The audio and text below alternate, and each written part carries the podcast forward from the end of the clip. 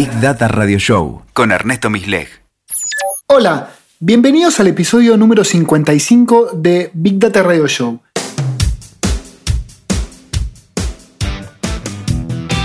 Los que nos trajo aquí son los datos. En nuestro WeTalker hablaremos de los datos y cómo estos están cambiando nuestra vida.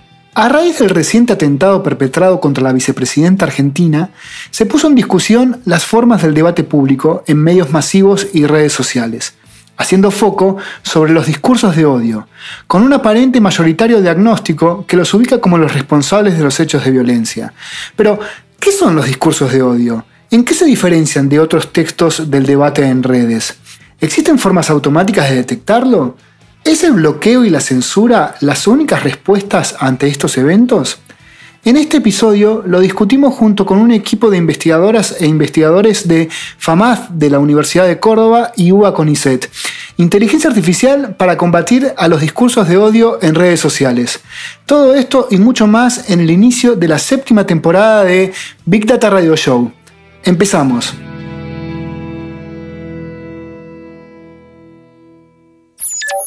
Me preguntan, Ernesto, ¿te radicaste en Uruguay? ¿A qué se debe este silencio radial de como 10 meses? Esto tuyo de empezar a grabar episodios del año en septiembre, ¿se debe a alguna estrategia o sos literalmente un vago? Bueno, la verdad es que me apropié de los síntomas del post-COVID social que me hacen andar un poco más lento, como cansado. Pero bueno, basta. Démosles crédito a la luna en Pisces, que hoy estoy pila y bueno, y empezamos.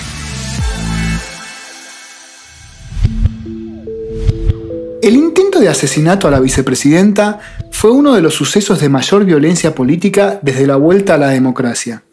Lo que sabemos hasta ahora es que un grupo de personas se organizó, diagramó y ejecutó un plan cuyo desenlace terminó como un arma gatillada a centímetros de la cabeza de Cristina Kirchner. Desde algunos años y en muchas partes del planeta se han llevado a cabo hechos de violencia extrema. Terroristas, fanáticos religiosos, neonazis que actúan por cuenta propia o de manera organizada. ¿Qué hacían estas personas los días previos al acto? Algunos escribían en redes sociales amenazas y textos de odio en contra los grupos que días después asesinaban. Es claro que no todos quienes realizaron amenazas en Twitter luego cometen los delitos que prometían, traspasando la frontera de lo digital a lo real. Incluso los discursos de odio no necesariamente se encuadran en amenazas como las que tipifican los códigos penales. Las regulaciones europeas tratan a los discursos de odio como discursos que contienen aspectos discriminatorios sobre alguno de los grupos identificados como protegidos, grupos religiosos, étnicos, sexuales, migrantes, etc. Y obligan a las plataformas, a Twitter, Facebook, etc., a tomar acciones sobre los mensajes y sus autores. Y las plataformas eliminan el mensaje y bloquean al autor, digamos, bastante eficiente. Pero ¿Muerto el perro? ¿Se acaba la rabia? O el perro se saca otra cuenta y desde ahora pasa a llamarse arroba perro rabioso 959. Sobre lo que hay consenso es que los mensajes de odio viajan más rápido por la red de los que intentan explicar con argumentos. Que no nos importa tanto la verdad ni la argumentación, y es la emoción lo que vale. Si nos reafirma algo que ya creíamos, sufi. Y si además nos da bronca, listo, es la que va. Che, ¿y si probamos con mejorar el nivel de argumentación en el debate en redes? Meme del oficinista arrojado por la ventana. Ernesto, déjame indignar en paz y no me rompan las pelotas con eso de la falacia del espantapájaro, mierda. Ustedes saben que los episodios del podcast intentan tocar temas no tan de coyuntura, salirse del día a día, pero creo que este tema nos va a acompañar durante bastante tiempo. Hoy conversé con un equipo de investigadoras e investigadores compuesto por Laura Alonso Alemani, de FAMAF, de la Universidad de Córdoba y Fundación Vía Libre, María Vanina Martínez, Juan Manuel Pérez y Damián Ariel Furman. Ellos trabajan en el Instituto de Ciencias de la Computación UBA CONICET. Ellas trabajan en el subárea de inteligencia artificial dedicada al procesamiento del lenguaje y están investigando sobre los discursos de odio, detección y generación automáticas de contranarrativas para mitigar su viralización. Hablamos de inteligencia artificial, de libertad de expresión, de censura, de la amenaza por la búsqueda del higienismo del debate mediado por robots y bueno, de caparrós y de muchas otras cosas más. Los dejo con la charla.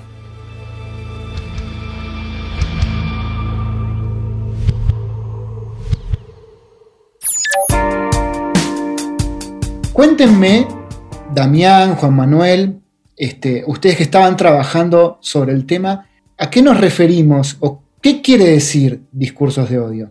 ¿Qué tal, Eva? Eh, bueno, sí, eh, discurso de odio a veces es un término que se usa de una manera un poco, eh, por decirlo así, inespecífica, a veces un poco se le, un montón de cosas, discurso de odio, nosotros quizás lo, abordamos de una manera un poco más interdisciplinaria, desde el lado de, los tratados internacionales, de la legislación de, distintos países, incluso, bueno, acá, perdón, acá no, me queda claro exactamente en qué estado actual está la legislación en nuestro país, pero referimos de discurso de odio con eh, discursos de alguna manera, es un fenómeno muy similar al discurso discriminatorio, un discurso que ataca a alguien o a un grupo de personas por pertenecer a un grupo que tiene alguna historia de, opresión, sea por, género, por identidad sexual, por pertenencia étnica, por el lenguaje y por un montón de, cuestiones que son llamadas eh, características protegidas. Estas características son cuestiones que están legisladas, eh, como les dije antes, en pactos internacionales, en leyes de, algunos estados, como eh, características que, bueno, no se puede se puede llamar al odio, a la discriminación contra, contra esas personas. Y que tienen, como te dije antes, un, discurso. Me interesa, eh, que, cuando vos dijiste, bueno, odio como una, como una sensación, como un sentimiento muy general, pero el odio que podemos detectar con herramientas inteligentes, con herramientas automáticas, puede ser este pedacito del odio que corresponde a discriminación sobre ciertos grupos que alguien catalogó como grupos protegidos, ¿sí? grupos minoritarios, étnicos, de género, este, físicos, mentales, ¿no? Digamos, no es cualquier puteada, no es cualquier este, eh, te voy a matar, sino aquellos que encuadran bien respecto de la discriminación a un grupo protegido. Contame, Vanina, vos querés contarme algo respecto de eso.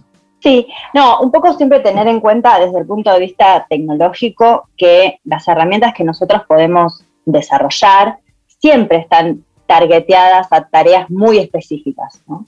Entonces, por ahí la, decisión de que eh, una herramienta automática identifique esta este tipo particular de hate speech es un poco técnico y también un poco sociopolítico, ¿no? Porque es por ahí justamente el tipo de, el tipo de discurso que es el que socialmente más daño causa. Los otros tipos de odio por ahí están catalogados tanto social como legalmente de otra manera que se pueden manejar. ¿no? si, es, si es una, una, una, amenaza directa a una persona, bueno, eso tiene sus vías de, de, de, manejo eh, legales, por ejemplo. ¿no? Eh, si es una puteada, bueno, putear a alguien no está bueno, putear a alguien masivamente no está bueno, pero tampoco es que, que el, efecto que genera en la sociedad puede ser tan fuerte como construir toda una idea sobre ese colectivo y crear una, eh, como una especie de, consciente colectivo alrededor de esas, esas propiedades que se le asignan al colectivo. Entonces, por un lado es que ese es de alguna manera hoy el, que, el, tipo de discurso de odio que más nos preocupa, y por otro lado, las herramientas de inteligencia artificial, de aprendizaje automático, de procesamiento del lenguaje natural, eh, el estado del arte, en general, para que funcionen bien, tienen que estar bien acotado el dominio donde se van a aplicar. Sí, ahí yo recuerdo muchas veces que Laura lo que nos cuenta es, bueno, cuando empezamos a, encarar una, un, un, problema, lo nos paramos y definimos, bueno, cuáles son nuestros supuestos, cuáles son nuestro, a, ella le encanta decir, bueno, nuestro marco teórico, ¿no? qué es lo que podemos llegar a resolver, qué es lo que no vamos a poder resolver, hasta dónde nos animamos a avanzar, dónde nos quedamos, ¿no? Y en esto de definir previamente, bueno, nosotros discurso de odio lo vamos a atacar con esto, digamos, vamos a encontrar este límite, este encuadre, esta forma, lo vamos a acotar a esto, ¿no? Digamos, Laura, vos contame algo de eso. Discurso de odio, como bien dijo Juanma, se usa de una forma eh, muy amplia, casi como un arma arrojadiza. Está tipificado legalmente, pero nosotros, como dijo Bani, desde el punto de vista tecnológico de, las herramientas de las que nosotros disponemos, tenemos que eh, abordarlo de otra forma. Eh, abordarlo como un problema científico, definirlo como un problema que se pueda tratar computacionalmente, ¿verdad? Entonces, lo que se hace muchas veces en plataformas para tratar automáticamente el discurso de odio es como lanzar alertas y bajar publicaciones. Eso es un poco problemático porque estamos eh, entrando en conflicto con un derecho fundamental que es la libertad de expresión, ¿verdad? Lo que nosotros tratamos de hacer acá es también tratar de detectar o confiar más bien en, en herramientas que lo detecten, ¿sí? Pero luego tratar de proveer alternativas a la censura directamente, eh, como por ejemplo tratar de, detectar en qué casos el discurso de odio mm, puede ser quizás un poco más argumentativo y tratar de proveer contraargumentos, por ejemplo, o tratar de enmarcar el discurso, ese discurso que nos parece que va a ser dañino, que hemos identificado automáticamente como mm, un mensaje eh, que ataca a un grupo históricamente desprivilegiado, bueno, ver cómo lo podemos enmarcar en un contexto que, donde quede claro que eso es discurso de odio y que hay alternativas para tratar de contrarrestar la fuerza de, ese discurso. Juanma, contame, construir un modelo, vos me dirás, basado en reglas, basado en machine learning, basado en entrenamiento, que detecte y ranquee si un tweet ¿Es de odio o no es de odio? ¿Es posible hacerlo? Yo creo que sí, porque bueno, vos te doctoraste con eso, pero digamos, ¿qué características y qué particularidades tienen la construcción de ese modelo? Eh, bueno, sí, todo lo que sea tratamiento de, discurso de odio. Bueno, creo que después Dami va a hablar un poco más de, algunas, de algunas otras alternativas o los pasos que siguen después a la detección. Tiene ciertas complejidades que no son menores, dado que, bueno, como dijo Bani y como comentamos, es una tarea subjetiva y sumamente compleja entender cuándo algún comentario, algún contenido en una red social tiene contenido discriminatorio. Muchas veces es, eh, a veces ese contenido tiene una forma de insultos o insultos un poquito más velados y demás que quizás son fácilmente detectables por los algoritmos actuales de estado del arte, que pueden ser de alguna manera una detección muy inteligente de patrones, eh, una detección compleja de patrones, que es lo que hace actualmente muchas de las redes neuronales más avanzadas, como BERT y demás. Pero hay, hay todavía un campo de mejora en cuanto eh, a veces eh, terminar de entender cuándo hay discurso discriminatorio y cuándo no lo hay, requiere un razonamiento que es complejo y que a veces hace referencia a cuestiones que están por fuera del mensaje que, está escrito, que es lo que estamos analizando, y que bueno, eh, tiene unas complejidades y tiene todavía algo que bueno, ya es un problema más general de procesamiento de lenguaje natural, que es el estado del arte, si efectivamente estos algoritmos razonan o no. Para una parte sí es posible, todavía hay un, un punto para el cual todavía le cuesta. Bueno, y ahora que lo dejamos a Dami para ahora, para este momento, porque Laura nos adelantaba que, bueno, una vez que se detectan, una vez que se encajonan o se encuadran o dicen, bueno, este, esta línea de mensajes eh, puede ser, no sé, gordofóbico o puede ser eh, fóbico respecto de, no sé, homosexuales o uno de los grupos que nosotros consideramos como protegidos. Una manera, quizás la más inmediata es lo detecto, lo baneo, lo bloqueo, lo censuro. ¿sí? Esa situación hace que la persona que tiene ganas de seguir odiando se saca otra cuenta y vuelve a repetirlo. ¿no? Y, eso, y ese procedimiento, nada, pareciera ser como que es ineficaz en algunos aspectos, pero la propuesta de Laura y, y Vanina y Damián trata de ir por otra estrategia. Contanos, eh, Dani, cuál sería la estrategia que están elaborando. Sí, nosotros estamos trabajando en la eh, generación automática de contranarrativas, que sería, para decirlo de una manera coloquial, respuestas a esos tweets de odio. Para mí, algo muy importante que dijiste vos tiene que ver con esta cuestión de qué pasa, ¿no? Digamos, bueno, esto de que una persona, si lo banean, se puede crear otra cuenta, pero además también lo que sucede es que el discurso de odio, si bien tiene cierta generación por parte de algún individuo, en general es también un reflejo de algo que ya sucede en la sociedad. Entonces, también es interesante esta alternativa de las contranarrativas porque lo que te permite es combatir un fenómeno que, se expresa en la superficie, pero que existe en la profundidad también, y tratar de combatir ese pensamiento que quizás alguna persona lo pone en, la red social, entonces tiene sentido contestarle, pero después hay muchas personas que quizás no lo ponen en esa red social, pero tienen ese inconsciente en la cabeza. Y me parece que también es interesante una, cosa que dijiste cuando, cuando le preguntas a Juan Manuel, eh, vos le dijiste, bueno, ¿cómo se hace a veces para rankear si un tweet es de odio. A mí me, pareció muy interesante que hayas usado justo esa palabra, porque eh, en general el approach que uno toma con el discurso de odio no es el de rankear, eh, sino que es una clasificación binaria. Uno dice, bueno, este tweet es de odio o no es de odio, dice sí o no. Y eso está muy relacionado al enfoque que en general se tiene después, que es el, el, bloqueo, porque, digamos, si yo quiero tomar una decisión sobre si este tweet lo quiero bloquear, lo quiero bajar o no, no me sirve un ranking me sirve una categoría binaria. O sea, ¿es de odio o no es de odio?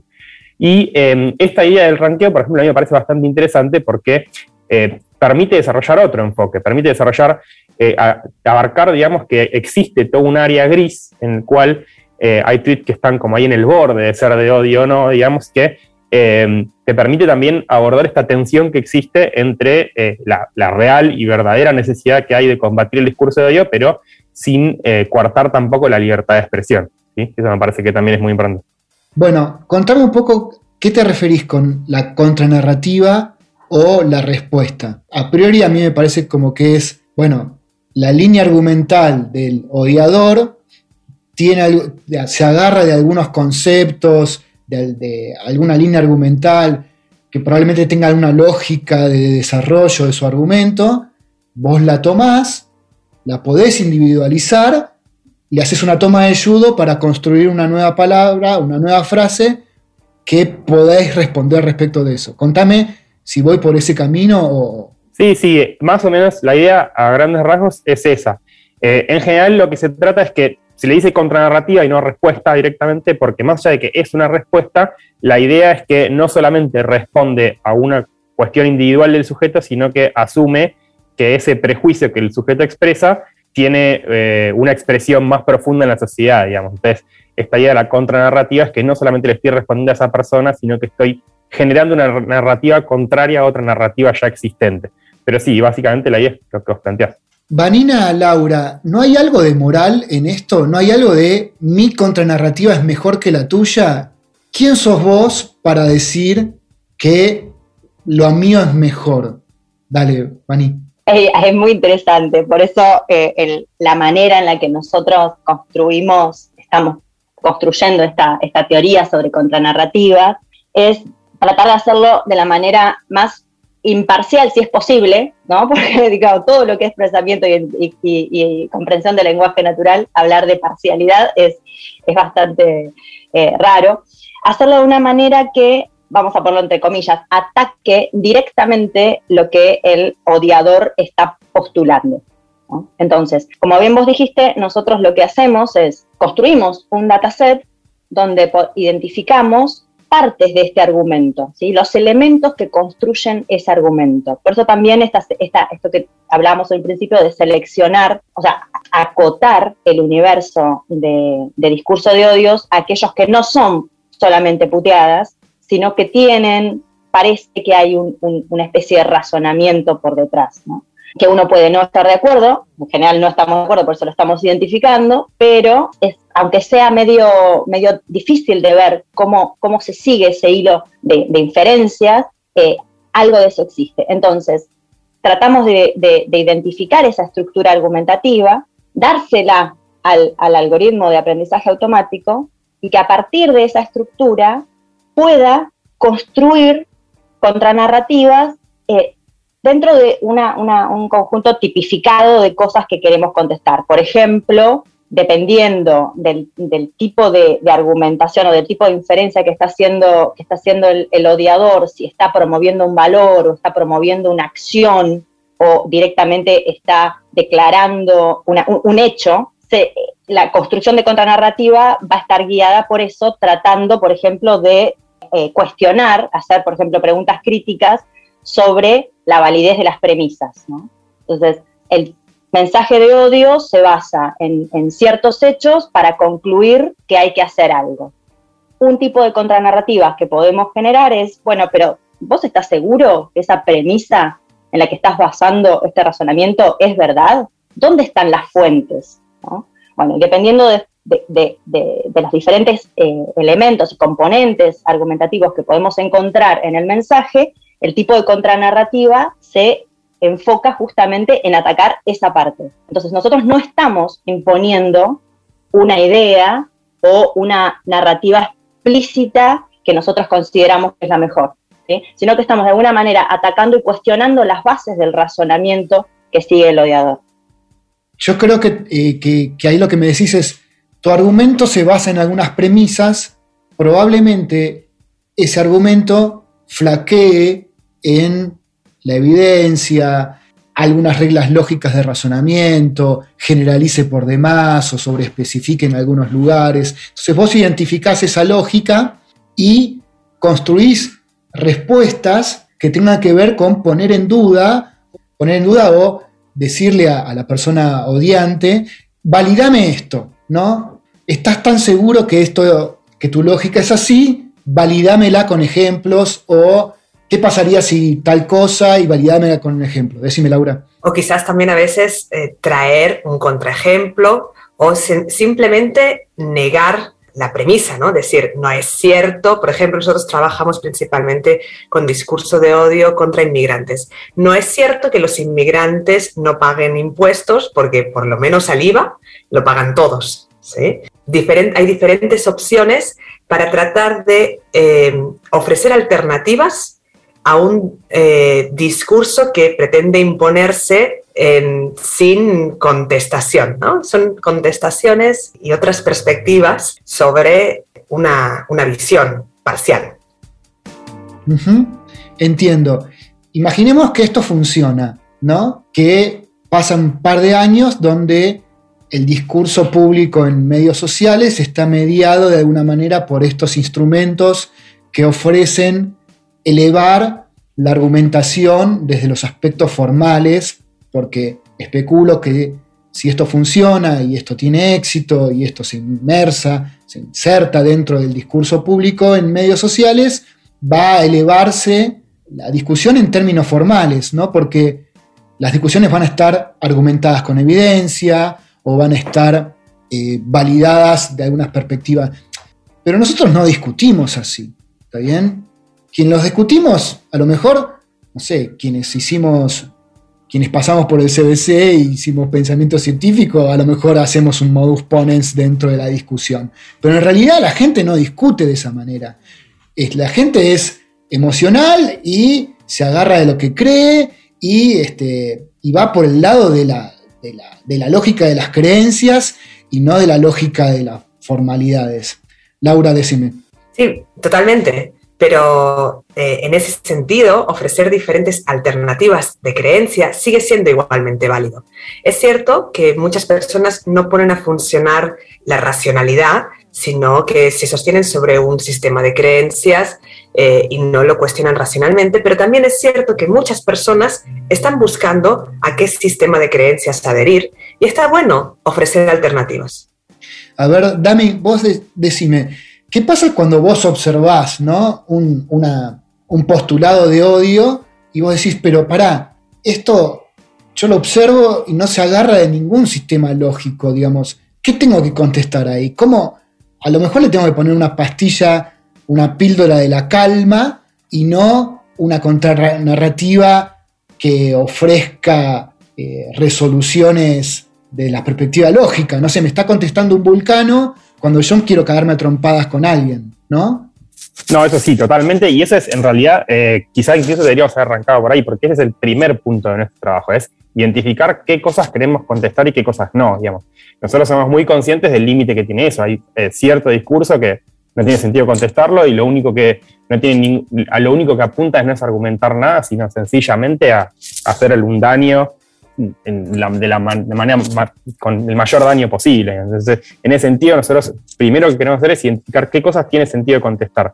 Y en ese sentido, hay muchas cosas que podrían ser creencias que ni siquiera se intenta justificar de alguna manera, pero que tratar de desarmarla un poco y exponer, digamos, digamos no, no, necesariamente siempre queda evidenciado que esa, esa creencia no está fundamentada en ningún, en ningún razonamiento, en ningún hecho, y a veces exponer eso quizás ayuda a que cierta gente, no, necesariamente el interlocutor, pero otra gente cambie de opinión, y si no es eso, también ayuda a que eh, el interlocutor, sin necesariamente cambiar de idea, al menos se sienta más restringido a la hora de eh, hacer esos comentarios. Hay muchos estudios que demuestran eso, que cuando una eh, persona que destila odio, digamos, se le contesta, esa persona se, se, inhibe y lo piensa dos veces, digamos, antes de, de poner un comentario en cualquier lado. Y eso hay varios estudios que muestran que, funciona. Entiendo. Digamos, pareciera ser como que esta estructura de amortiguación, de detección primero y de respuestas automáticas guiadas para desarmar el odio, genere un estadio de, de, mayor calidad en cuanto al debate público, mayor calidad en cuanto a las argumentaciones formales. Ahora bien, si yo tengo ganas de agarrarme a trompadas, ¿por qué no lo puedo hacer? ¿No? Si yo tengo ganas de tener un sistema de creencias tirado de los pelos, ¿no? O decir que la gente de Escorpio, como Laura, que es de Escorpio, este, genera, genera, no sé, malos climas sociales, son mal llevados. Digamos, ¿cómo, ¿Por qué tendría que hacerle caso a todo esto? ¿Sí? Bueno, Vanina levantó la mano vos vas, esto, es lo interesante de, las, de este tipo de propuestas, ¿no? Que vos vas a poder seguir haciendo lo que quieras, vas a poder seguir argumentando eh, con tu lógica eh, que la sociedad no entiende quizás, vas a poder seguir puteando, vas a poder seguir cagándote a palos con alguien. La realidad es que este tipo de herramientas abre un abanico para que no, no haya como esto que también que, decía Damián, como una especie de, de gris eh, en donde no todo es bueno y no todo es malo, y hay ciertos lugares donde se, puede eh, contestar y se puede tratar de, proponer una, narrativa distinta. El que la quiera tomar, la va a tomar. Como decía Laura, hay gente que está buscando un sistema de creencias y solamente se encuentra con odiadores, probablemente permen esas ideas. Pero si, está en la búsqueda, también va a encontrar estas otras narrativas alternativas. Y esto es un poco el, problema que tenemos con el discurso de odio hoy, es que eh, no, no, existe, al menos yo, eh, evaluándolo desde el punto de vista de la televisión y la radio, ¿no? en general no existe otra narrativa que se esté dando en, paralelo que no sea completamente eh, opuesta, ¿no? Digamos, no hay grises. Y los grises que hay prácticamente no son, no son visibles. ¿no? Entonces, a alguien que o no entiende del tema, o no se quiere preocupar demasiado por entender del tema, o está buscando algo en qué creer, esa, esa polaridad lo lleva al odio de un lado o del otro. ¿no? Además estoy hablando de nuestra sociedad eh, particular en nuestro país. Bueno, eh, Juanma y Dami querían, querían aportar algo a lo de recién. No, yo, a ver, eh, con esto de, de, tema de la censura y de entender si por qué no podemos decir cualquier cosa, yo a mí creo que, en primer lugar, va, yo no sé, yo tengo una formación más de ciencia de la computación, creo que me, cuesta un poco responder esto, entiendo que uno lo puede argumentar desde el, desde el punto de vista de, la libertad de expresión y que, bueno, este, estos discursos un poco atentan también contra eso, pero a mí yo creo que más este, este estudio que hacemos, este desarrollo, eh, por un lado tiene un interés meramente, casi lo podría decirse, en un punto académico, porque estamos agarrando un problema altamente subjetivo y viendo si una máquina puede de alguna manera eh, replicar esa habilidad cognitiva que tenemos los humanos para detectar y responder a discurso de odio. Pero también hay algo que, bueno, yo creo que tienen algunos límites estas cuestiones, que es, eh, a ver, eh, solamente tener la proliferación de los discursos de odio. Por ejemplo, imaginémonos que podemos replicar, si es que existiera una sola perspectiva de, decir, bueno, esto es discurso de odio y lo pudiéramos bloquear, eh, por ejemplo, de todo Twitter. Bueno, primero tentaría un poco también, eh, más allá de que es, ahí entra en tensión con la libertad de expresión, pero este fenómeno, nada, primero hay que, habría que entender qué condición, qué, qué, pasa en la sociedad que está pasando eso, y no solamente quizás quedarse en el síntoma, que quizás es el discurso de odio, sino qué está pasando por, afuera, y ahí creo que a nosotros como computadores un poco esa pregunta nos excede. Y por otro lado, si efectivamente pasa, como por ejemplo, creo que la Unión Europea a Twitter y a las redes sociales los insta a empezar a censurar más este tipo de, discurso, y creo que en Estados Unidos pasó también, y lo que terminó ocurriendo fue la proliferación de otros espacios, por ejemplo, hay una red alternativa llamada Gab, eh, que es el Twitter del hate speech, donde a todos los que banearon se fueron para ahí y empezaron a replicar esa usina de discurso de odio en ese lugar. Y de ahí, por ejemplo, salió un tipo que creo que en 2018 eh, fue y se metió en una sinagoga y avisó que lo iba a hacer en esa red social y mató no me acuerdo cuántas personas en Pittsburgh, creo. Así que nada, yo creo que también ese, ese enfoque, decir, bueno, vamos a prohibir todo, también tiene sus limitaciones que empiezan a pasar estas cosas. Así que nada, eso. ¿Vos, Dami, querías decir algo? Sí, un poco relacionado a lo que dice Juanma. Nosotros estuvimos trabajando, nosotros estamos trabajando en un dataset, un dataset estándar de, discurso de odio, eh, donde ya, digamos, alguien se tomó el trabajo de etiquetar un montón de tweets como si son o no son de odio, y haré otras categorías más, poniendo si son agresivos o no, si están orientados a un individuo, a un grupo, etcétera, etcétera.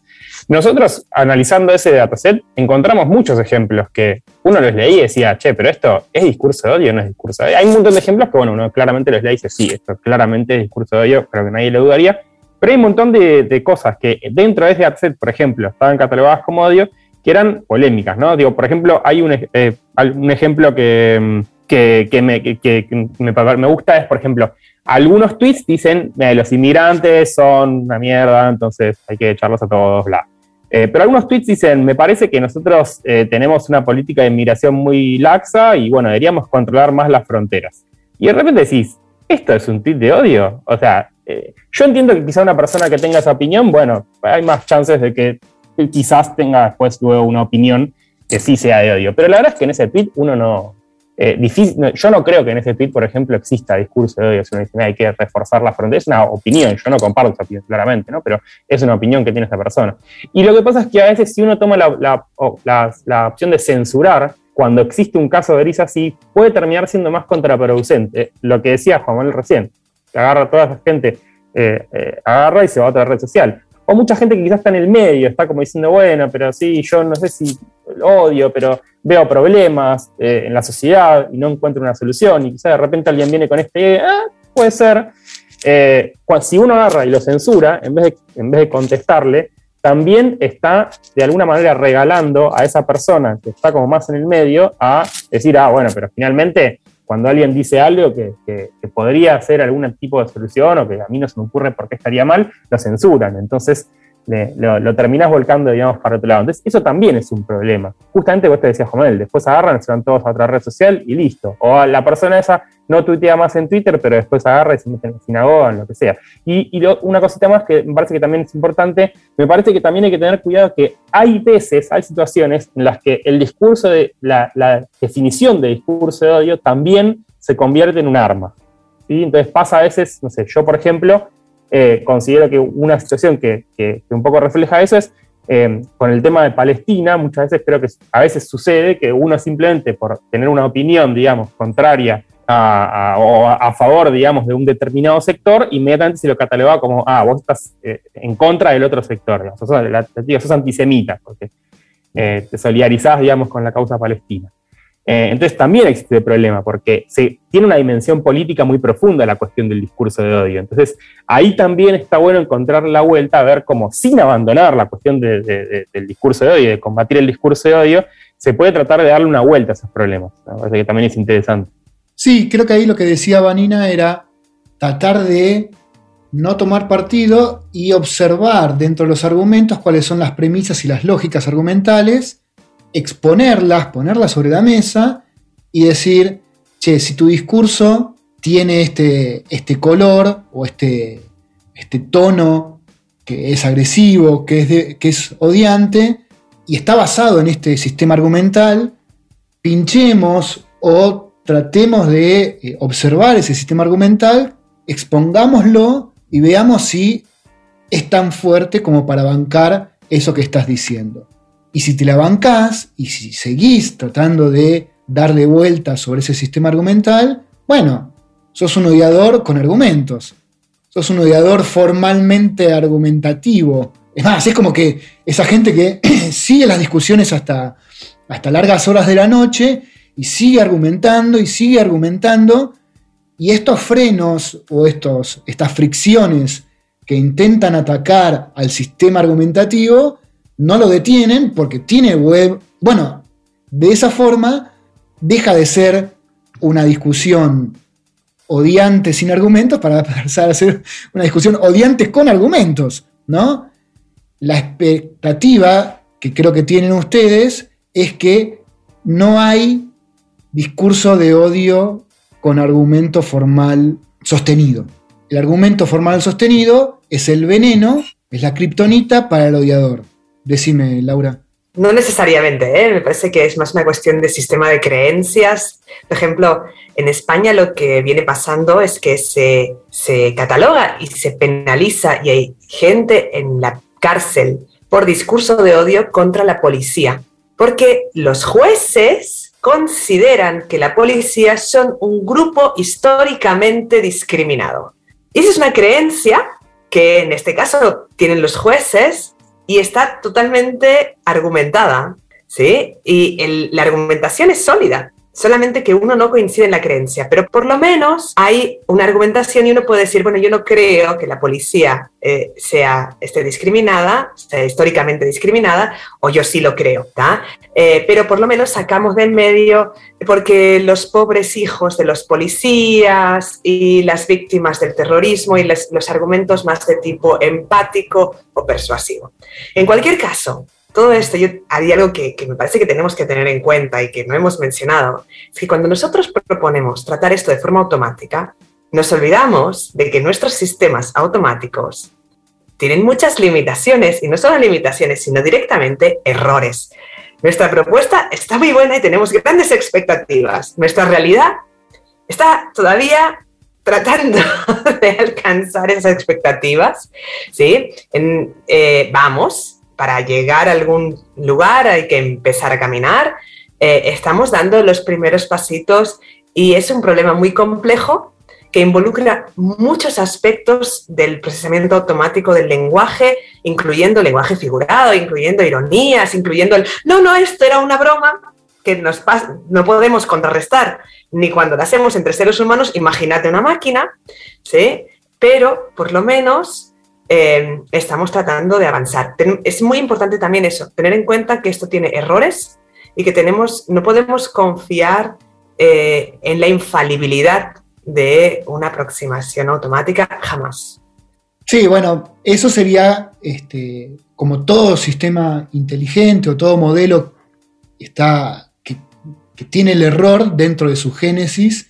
también lo tenemos que tratar de, bueno, dónde se equivoca, por, cuáles son los, este, la génesis de, esa, de, ese error, la podemos aislar, lo podemos acotar, podemos decir que se equivocan más en algún lado que de otro, podemos contrarrestar el error, veamos, tratar el error también como, como, todos los modelos inteligentes, está muy bien lo que, lo que planteás, y, yo la, la, que veo, ahí Dami y Vanina me quieren contar algo, los dejo primero hablar a ustedes y después este, digo algo yo.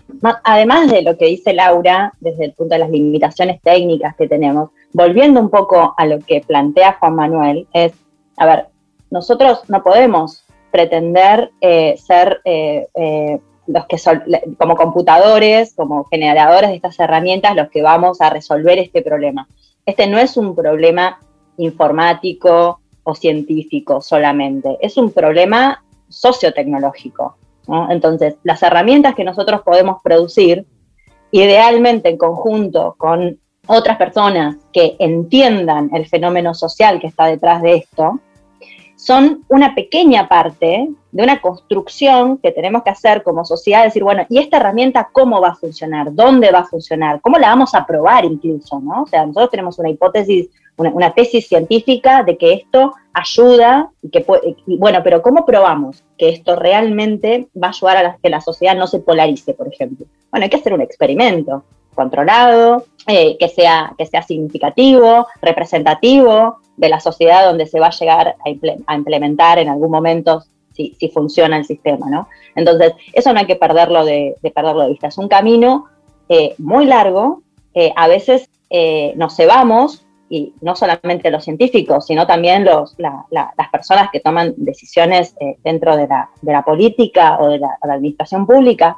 para poder decir, tenemos una solución y con esto vamos a parar eh, la avalancha de cosas que nos están pasando. La verdad es que eh, estos sistemas que tocan partes tan sensibles de la sociedad tienen que ser tratados con mucha precaución, con mucho criterio, con mucha crítica sobre cómo se va a construir el sistema, eh, no solo de software, sino todo el sistema que abarca el, poder contrarrestar el, discurso de odio en, en una sociedad específica. Yo este, me imaginaba esto, me imaginaba que estas herramientas de alguna manera persuaden en tratar de desarmar el argumento del odiador, pero son hermanas de herramientas persuasivas que persuaden para intervenir e para incidir o inyectar lógicas y pensamientos que a lo mejor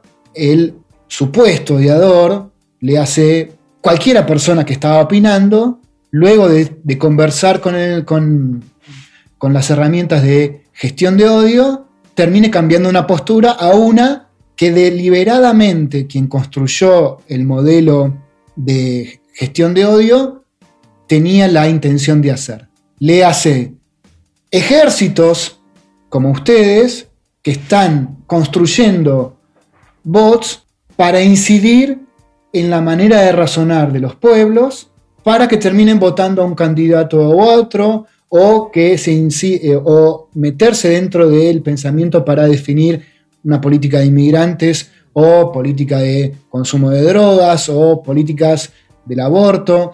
Digamos, ¿por qué no aparecerían este tipo de herramientas? ¿Sí? Decime, mí. No, eso que decís es, me parece que es una cuestión central y es muy importante. Y yo lo que, en mi opinión personal, eh, es que en todo caso eso un poco ya sucede, digamos.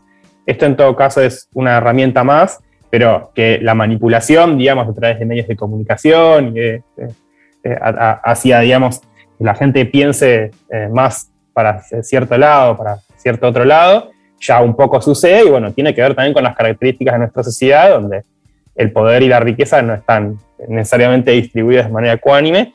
Y bueno, es, eso es un, riesgo que yo creo que hay que tener eh, en la cabeza constantemente, digamos. Pero eh, en ese sentido me parece que hacer una investigación pública que esté al servicio, en principio esto que esté al servicio de un, algo que, es un, bien común eh, y que sobre todo digamos, apela a una sesión que ya existe, que es que hoy ya hay el reconocimiento de odio y lo que se hace se banea, digamos. Y en ese sentido ataca un problema concreto que es, bueno, en vez de banear a la gente, ¿por qué no le respondemos? Que tiene muchos, muchos beneficios eh, en términos de, yo creo que en términos no solamente de la libertad de expresión, sino incluso que va a ser una política más efectiva, porque, bueno, lo que ya veníamos charlando antes.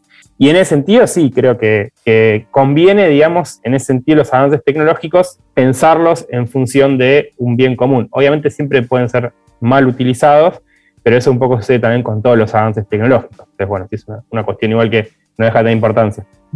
Manuel. Sí, no, yo concuerdo 100% con lo, que dice Damián. Eh, yo creo que hoy en día, que, estamos justo en el, está medio en la, en la palestra esta cuestión de, de la regulación del discurso de odio y demás, eh, yo creo que hay que ser eh, particularmente cuidadosos para que herramientas como la que estamos desarrollando con, con DAM y demás, que también se pueden usar, son primas hermanas de otras tareas de, extracción de opiniones sobre de, estados subjetivos de la mente, de, quienes interactuamos en redes sociales, que no se usen también con eh, fines de persecutorios.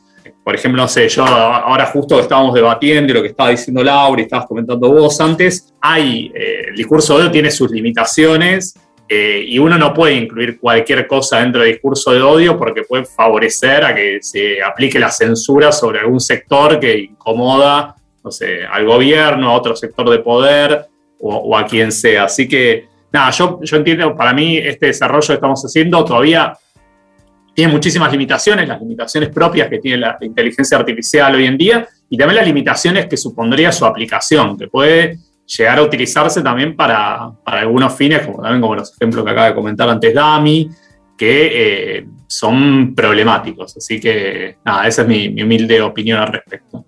Sí, yo veo como que de prosperar estas soluciones, eh, las, visualizo como buenos moderadores de un debate público, donde le van pidiendo a las personas que participan del debate público que refuercen su sistema argumental y de esa manera creemos, y es nuestra, nuestra motivación, que al argumentar de, de distintas maneras, más profundamente, con distintos casos, contemplando excepciones, digamos, todo lo del, sistema argumentativo, ese debate público va a ser más rico, de mayor calidad.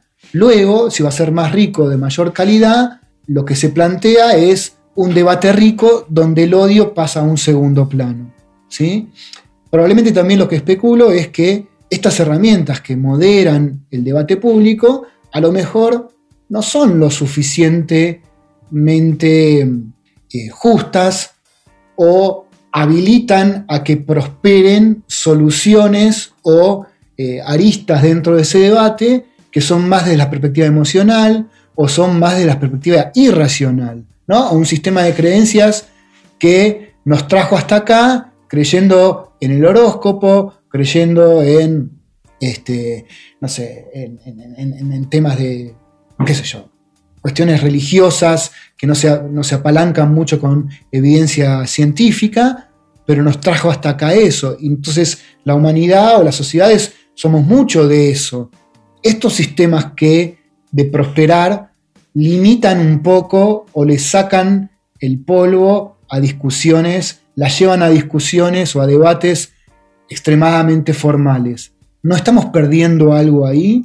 no se nos cae un poco cuestiones de nuestra, si querés, humanidad, a mí me, aparece algo de ese estilo, ¿no? Digamos, a nosotros nos gusta la libertad de expresión, todo bien, también sabemos esta, que ahora estos días aparecía como, como más en, este, esa paradoja de Popper, ¿no? De que tolero al intolerante, pero el intolerante después no me tolera, entonces después lo que se genera es un estado más intolerante del que al principio apareció, ¿no?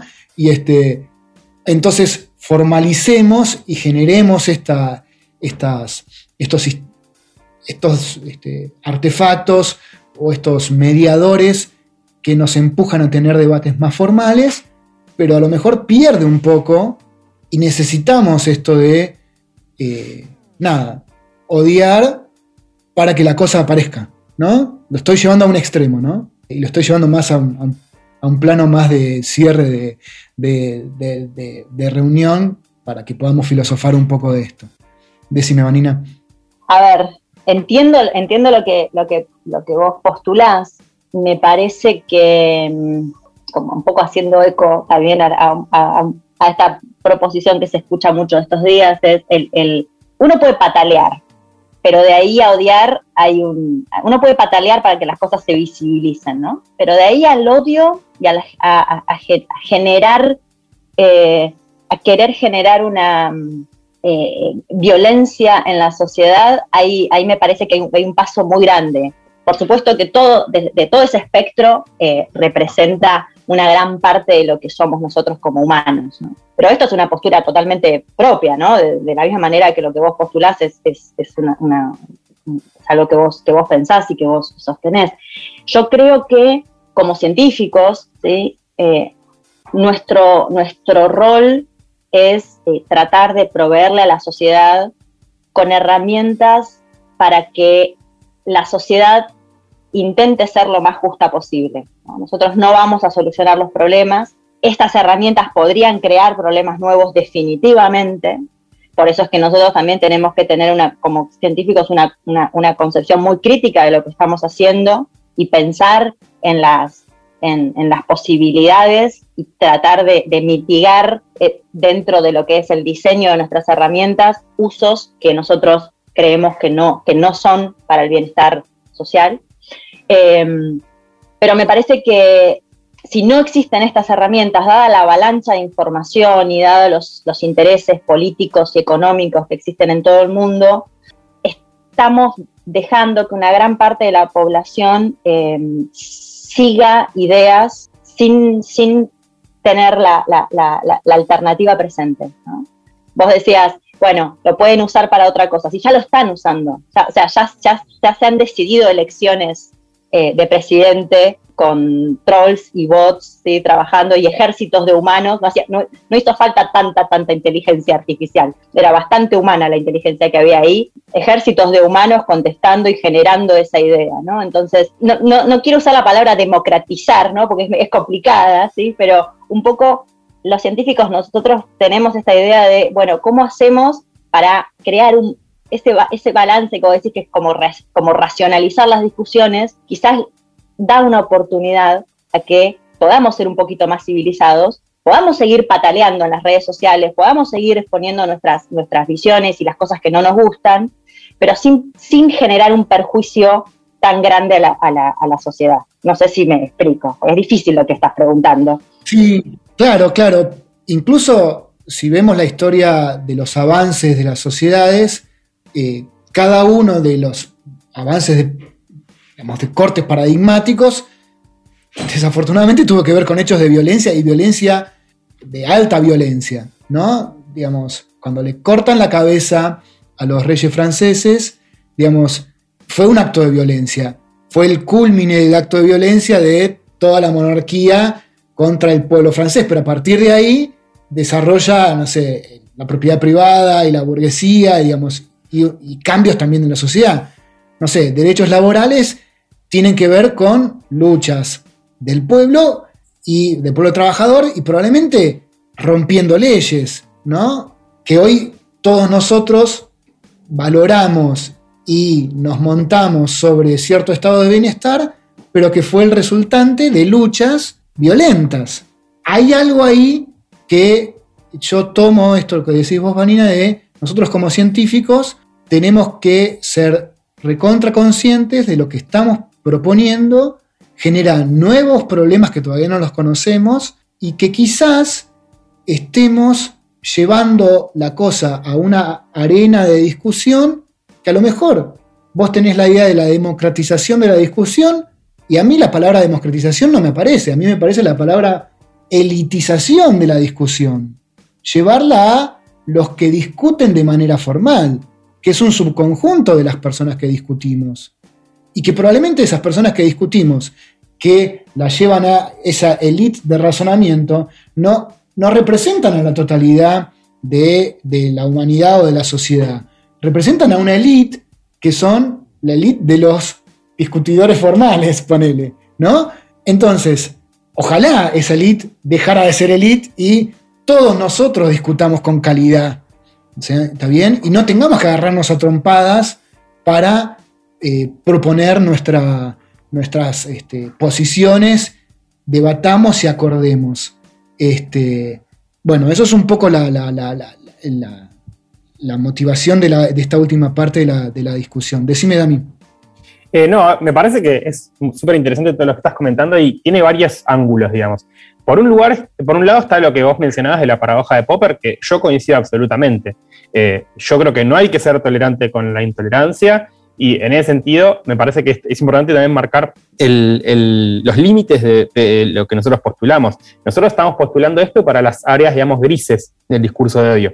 Si hay algún discurso que es, digamos, no es argumentativo y es directamente un insulto o un ataque hacia eso, se censura, se bloquea y está bien hacerlo así, digamos. Esto no, no, no, por lo menos desde mi punto de vista, no, no me parece mal. O sea, estamos hablando de eh, eh, es importante como pensar que esto está restringido a eh, los aspectos más grises, digamos, más, más grises donde podría algo ser considerado odio o no, dependiendo de la interpretación y, y donde además tiene sentido la contraargumentación para ver si eso genera un impacto no solamente en la persona con la que uno está discutiendo, sino con el resto. Y después está la cuestión de el, del discurso de odio en sí.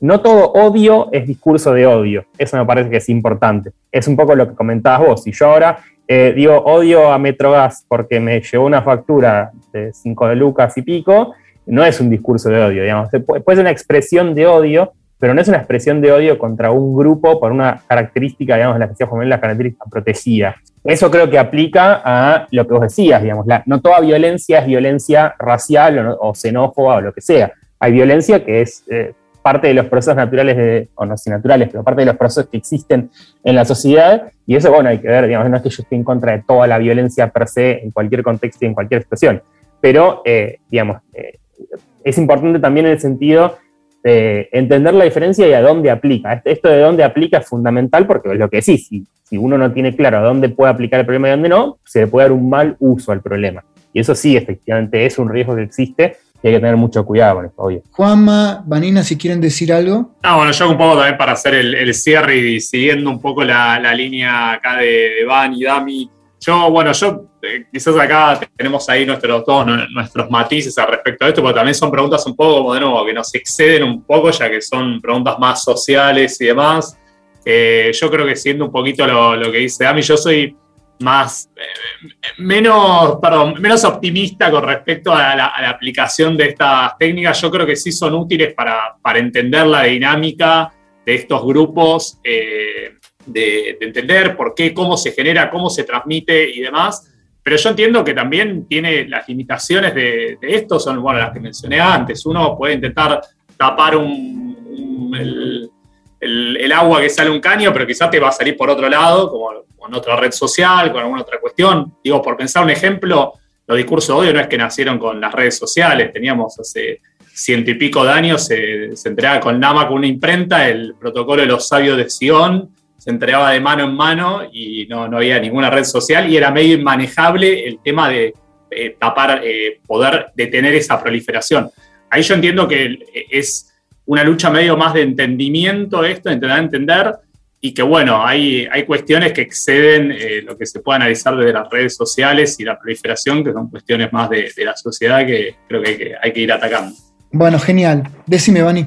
No, bueno, también como para, cerrar un poco esto y, volviendo a todo esto de que este proyecto en particular eh, es, un proyecto que, lleva un, camino largo, estamos, estamos trabajando desde hace, desde hace unos años ya con, con Dami, pero bueno, es un problema difícil y como parte de este, como parte de este proyecto, nosotros en, en breve, el mes que viene, vamos a estar sacando una competencia eh, para que eh, los que nos estén escuchando nos ayuden a, generar eh, mejores, mejores datos para poder entrenar y, nuestros algoritmos.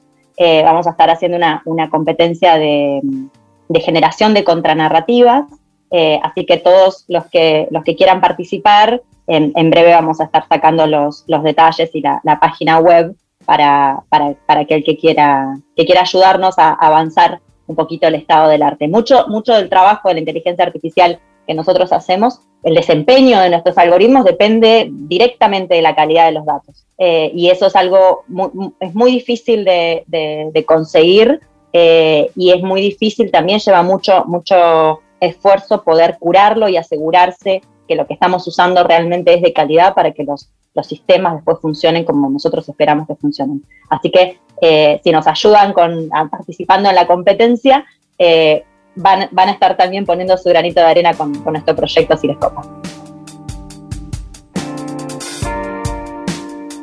Bueno, les agradezco la charla. Eh, eh, la verdad que es súper nutritiva. Eh, y yo quiero decirles, Dami, Juanma, a ustedes no los conozco, a Vanina y a Laura sí, yo las quiero mucho.